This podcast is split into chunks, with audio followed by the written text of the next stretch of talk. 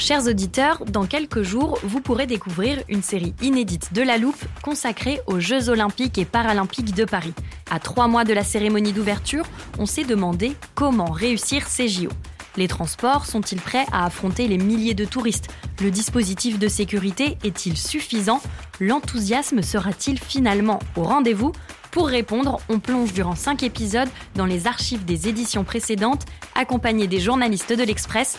C'est à retrouver à partir du 13 mai sur toutes les plateformes d'écoute. It's that time of the year. Your vacation is coming up. You can already hear the beach waves, feel the warm breeze, relax, and think about work.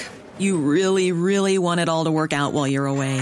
Monday.com gives you and the team that peace of mind. When all work is on one platform and everyone's in sync, things just flow wherever you are. Tap the banner to go to Monday.com.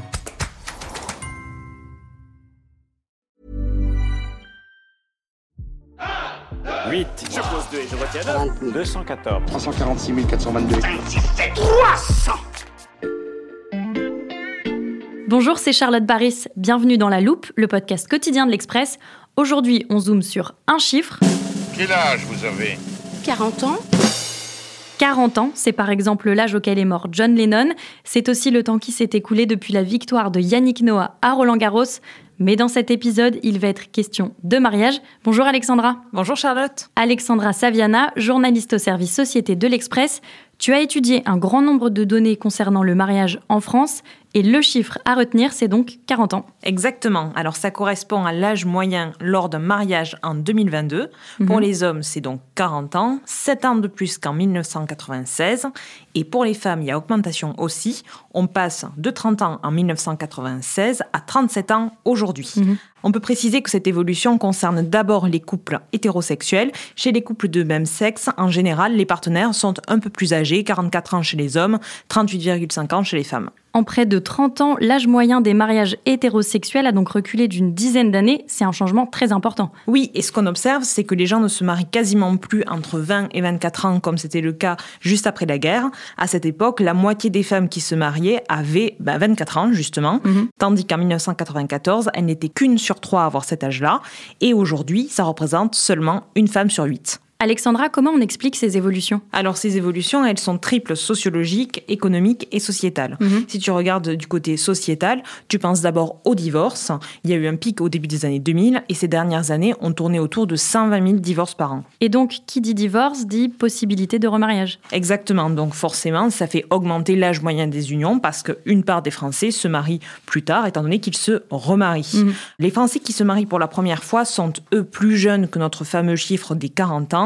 On tourne autour des 36 ans pour les hommes et 34 pour les femmes, mais malgré tout, l'âge du premier mariage reste plus élevé qu'au début du siècle. Est-ce qu'il y a d'autres évolutions sociétales qui expliqueraient la hausse de l'âge moyen au moment du mariage? Alors, dans les explications, il y a le fait que déjà, c'est devenu de plus en plus acceptable de rester célibataire de plus en plus tard. Mhm. Il y a une vraie libération des mœurs, donc un relâchement de la pression sociale autour du mariage.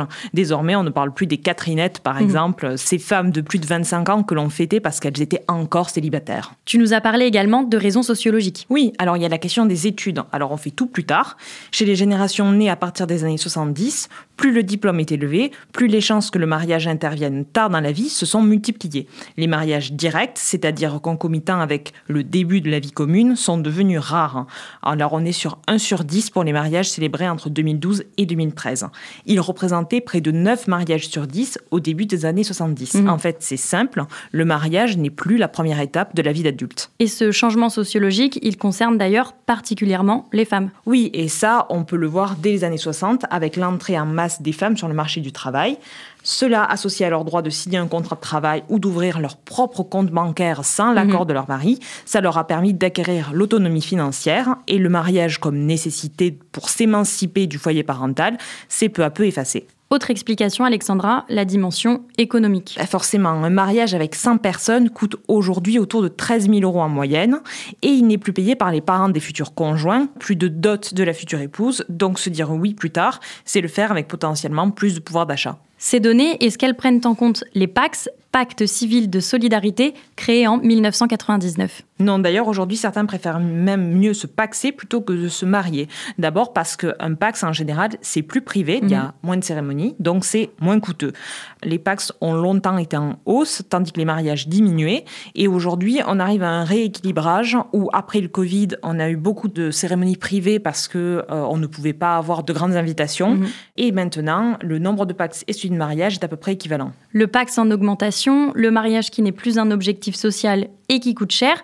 Dans ce cas, pourquoi les Français continuent-ils de se marier? Alors c'est la vraie question et ça peut paraître assez paradoxal parce que le Pax apporte des parts fiscales, donc en théorie maintenant il n'y a plus vraiment de raison véritable, sauf que le Pax n'apporte pas la sécurité du mariage en termes de questions d'héritage, de succession, voire même de veuvage. Mhm. Donc euh, le mariage, l'union devant la mairie, ça reste une sécurité et une manière de euh, célébrer son couple et sa famille pour les années à venir. Merci beaucoup Alexandra pour tes explications autour de ce chiffre et du mariage. Merci Charlotte, à bientôt. Alexandra Saviana, journaliste au service Société de l'Express. Chers auditeurs, vous pouvez retrouver tous ces articles sur notre site. L'abonnement numérique coûte seulement 1 euro les deux premiers mois. Et pour ne rater aucun des décryptages chiffrés de la loupe, n'oubliez pas de nous suivre sur votre application de podcast préférée, par exemple Spotify, Apple Podcast ou Deezer. Si nos épisodes vous plaisent, n'hésitez pas à nous mettre des étoiles ou à le dire dans les commentaires. On les lit toujours avec attention. Cet épisode a été monté par Léa Bertrand et réalisé par Jules Cro. Retrouvez-nous demain pour passer un nouveau sujet à la loupe.